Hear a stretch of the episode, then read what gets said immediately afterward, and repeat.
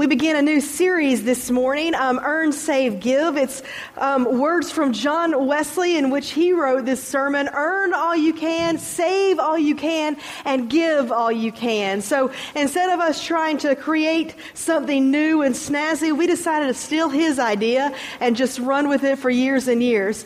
Um, you should have received in your um, bulletin this morning, also, you may have received it in a letter, um, our commitment cards. This is something we ask that you be in for. It's, it's new this year. It looks very similar to last year's, but we did change the pictures.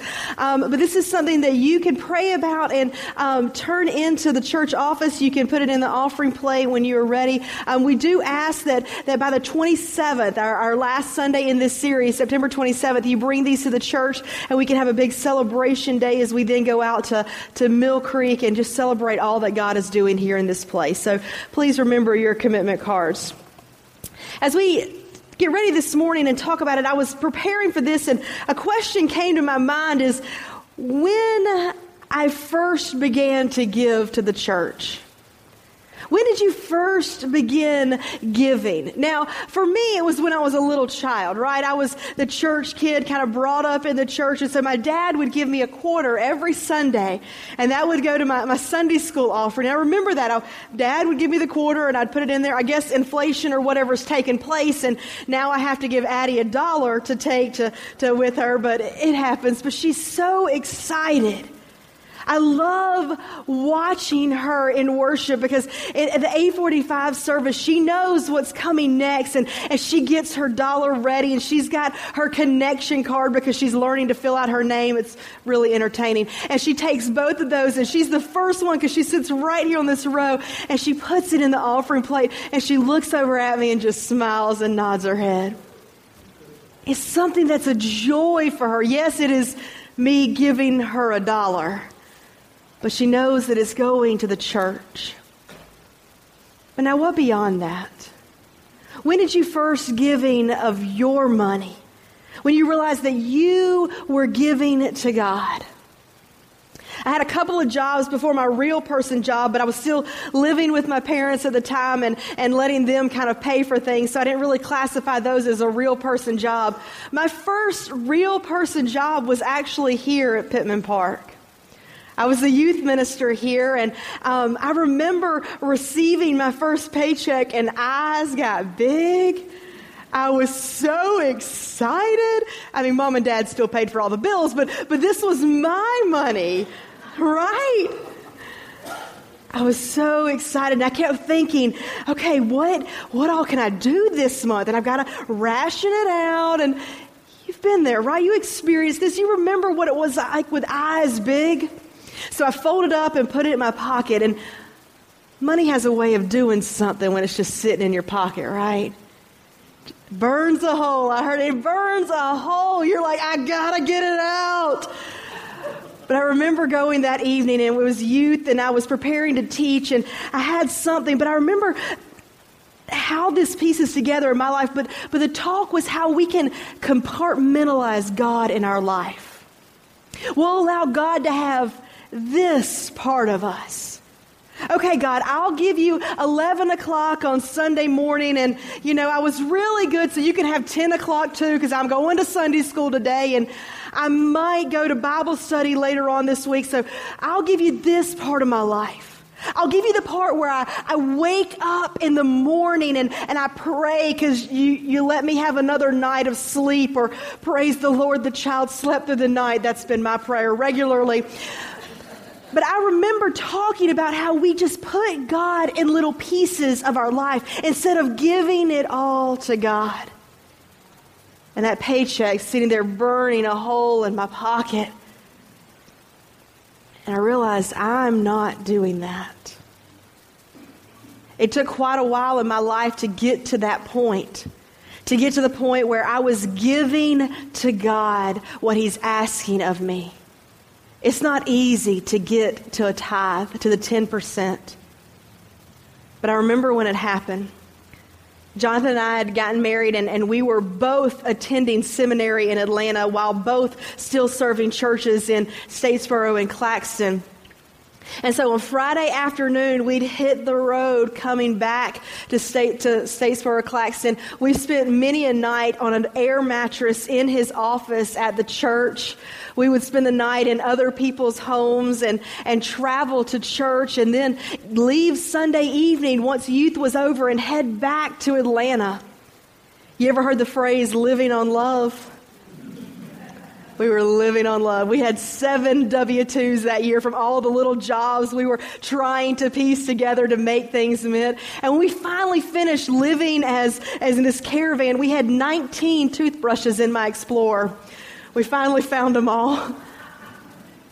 But we had made a commitment to each other that we were going to allow our marriage to be put to put God first our relationship, the reason that we were going to seminary was to be a vessel used by God to point others to the cross of Jesus Christ.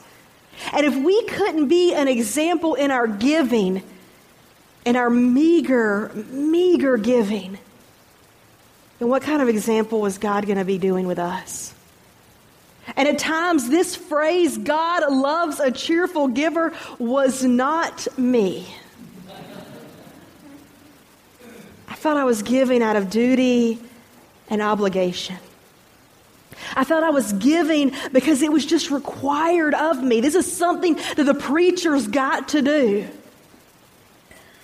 It's something the Christians got to do. But you know, when we take our eyes off of our pockets and our pocketbooks, and we put our eyes on the cross of Christ, when we put God first in our lives, there's a joy that comes in being able to give to further the kingdom of God. There's a joy that can lift you to overflowing. There's a blessing that comes from the very lips of God, from the heart of God into our lives. And we can know that we are serving Him and His kingdom. We put quite a few pictures on the front of these things to show the blessings of what God is doing. And it's because of those that are able to give that are giving. These are we are celebrating confirmation and the children taking an ownership of their faith and moving beyond a parent's belief into a belief that I believe in God. We're celebrating what's taking place with our children and our youth. Do you know we have over 20 youth each Wednesday in a small group program? A couple Wednesdays ago, we had 30 something children at Wednesday night Haley was singing praises. We celebrate what God is doing here, but we couldn't do it if people aren't giving out of joy, out of what God is calling to them. We can't do it if people don't put God as the priority. There's a couple of scriptures that speak to me about putting God first. It comes from Exodus chapter 13. Verses 1 and 2 says this. Then the Lord spoke to Moses, saying, Consecrate to me all the firstborn. Whatever opens the womb among the children of Israel, both of man and beast, it is mine. Do you hear this? God is saying, Consecrate to me. It is mine. Give it to me. This is the first. He goes on in verses 12 and 13 of the same chapter, Exodus 13, it says this That you shall set apart to the Lord all that open the womb, that is, every firstborn that comes from an animal which you have. The males shall be the Lord's. But every firstborn of a donkey you shall redeem with a lamb. And if you will not redeem it, then you shall break its neck and all the firstborn of man among you, your sons, shall be redeemed. You see, God is asking us to give the first. Even in Exodus, we can see this idea that, that God is calling us to the, the first of what is born, to give this back to God. And if we don't give it, then we sacrifice something else. If we don't give to God, what are we sacrificing? If we don't place God at the highest priority and let the first be given to Him, you're here on the first day of the week. Not the first worship service, but the first service. And you're here to worship God. You're here to, to seek God's blessing so that the rest of the week you will experience Him. What about in our giving? If you don't give of the first what God has required, what are we sacrificing? What are we taking instead? So the first, it must be sacrificed or redeemed. But the other is the first fruits must be offered. Again from Exodus, but this time for chapter 23, verse 19. It says, The first of the first fruits of your land you shall bring into the house of your Lord your God. God will never be on second, only first. God is seeking us to give to Him. God will never be second in our life. God will be, never be second in this world. If we don't give to Him, He's going to find a way. God is seeking us if we would turn and give our glory and honor to Him. If we take our eyes off of what we have, what we can put before us, and we look and give glory of what God has put before us. It is not us, it is not we, but it is God. Honor the Lord with your possessions, says Proverbs chapter 3, and with the first fruits of all your increase. So your barns will be filled with plenty, and your vats will overflow with new wine.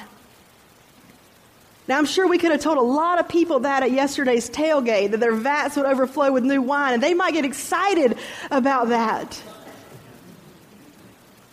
But think about the blessing which God is trying to pour out when we honor God with our possessions.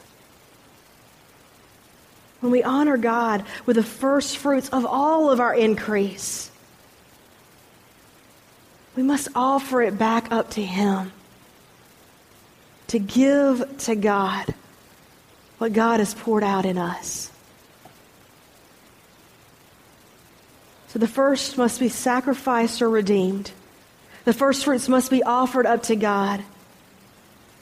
And this one's the hard one. The tithe must be first. Before Jonathan and I got married, it was we paid all the bills. And then I looked to see what was left, and that was the 10% in which I gave to God.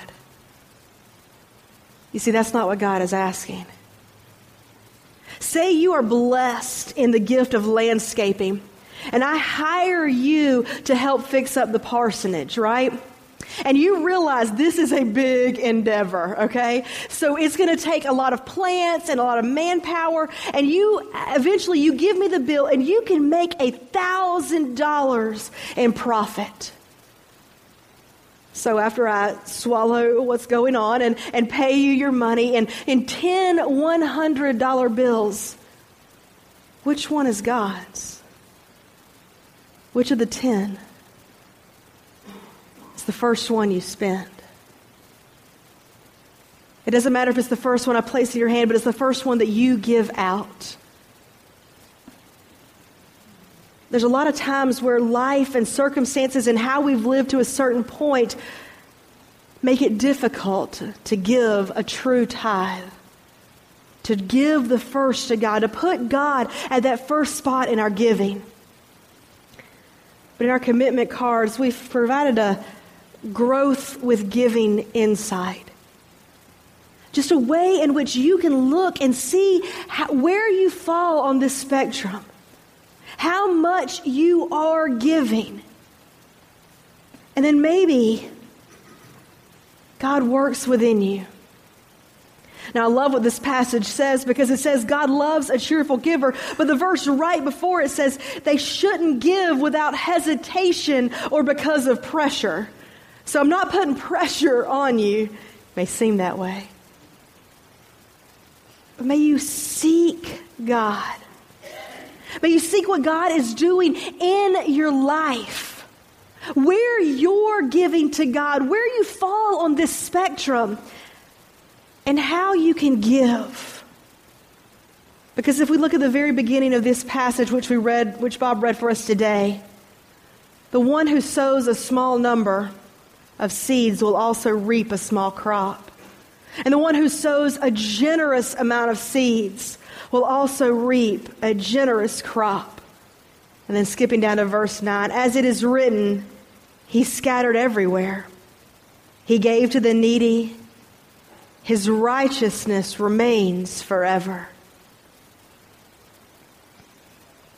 We worship in this place, in the beauty of this place, to experience God,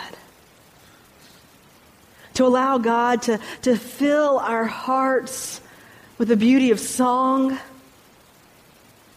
the hearing of Scripture, the intentional moment of prayer, and in our giving. You may be fully engaged in every aspect of this worship in this place, and yet your giving may not be putting God at the top. How are you seeking to serve God? Because if we hear in this passage, it tells us multiple things, but one that stands out is God has the power to provide you with enough of every kind of grace. He doesn't just say enough, more than enough of every kind of grace. You see, it wasn't easy for Jonathan and I traveling back and forth, wondering if we brought toothbrushes this week, or even giving. There were times where I was wondering if we were going to have enough gas to even get back to Claxton. But you know, when we were diligent in giving to God, God was faithful in providing for us. It's amazing how many church people would just bring you food. Thank you, Lord. God will provide in ways we had medical expense that cropped up for certain things, and he got paid for and covered by other people. You've heard stories over and over of how people prayed and God was faithful in providing. I can't guarantee that that will always be your story. But I can guarantee that God knows your heart. And as you seek to honor Him in your life, in your worship, in this place, and in your giving, remember your covenant you made when you joined in your baptismal covenant. When people join this place, you serve the Lord your God with your prayers, your presence, your gifts, your service, and your witness. You see, I think all too often in our life, we are real hush hush about money. We're quiet when it comes to, to asking people to give. We don't want to talk about, well, did you put money in the offering plate today? Or even having people hold us accountable. But I think if we are faithful in our witness, we can ask these things. How are you serving God? How can you grow in your giving? How can we honor the Lord in our presence in this place with all that He's given to us? Where is your heart? Where are you serving? How is God inspiring you to move beyond where you are and what you're doing to look for something greater? Today is a, a neat Sunday in the fact that it's Grandparents' Day. And we honor all of those, but a pure example for me came from my grandfather and my father. My grandfather was the counter, the person that goes to the church on Monday morning to count the, the money that came in. And he would always talk about, you know, too many people are looking at their pockets. They're looking about what they have and what's, what's there in the pocket, and they're not looking at what God can do. We've got to give more. I was like, Well, Papa, what, what do you mean people gave what they can? He goes, No. We've got to give more. And he was always challenging me, even as a kid, he was challenging me and my brother about giving. My father was always so faithful, and my parents were about having the check and putting it in the offering plate. Where are you? Are we faithful? Are we giving what God is calling us to give? Is God in that first spot when you wake up, when you sing, when you proclaim? Does He have all? Or is it just parts and pieces? As you go today, I invite you to, to pray over your commitment to Pittman Park. Pray about your presence here in this place. Pray about your gifts and how you give, your servants and how you serve here. We've got many of opportunities. We need your service here. And pray about how you're going to speak about what God is doing in this place. God is calling us and inviting us to earn a living, to save and enjoy what we earn and to give back to God all that we can. Will you join me now as we pray? God, you invite us into this place. You know we were coming here this day, and you know what we give. God, you know at times that giving can be difficult for us, and we can look selfish in our giving. God, enlighten us. Inspire our hearts as we give and as we serve. Instill in us a, a, deeper commitment for this place, knowing that your kingdom is going out, that, that we are seeing transformation through the world. We see it in the lives of our children who are proclaiming that you are a mighty God. We see it in the lives of our students who are taking their faith another level and seeking to honor you with all that they have. God, we see you and we can honor you in our, our small groups, in our Bible studies, in our events, in our mission, in our outreach, in our service to others. God, may we be faithful to you. May we give and may we be committed to serving you every day. We ask this in Jesus' name we pray. Amen.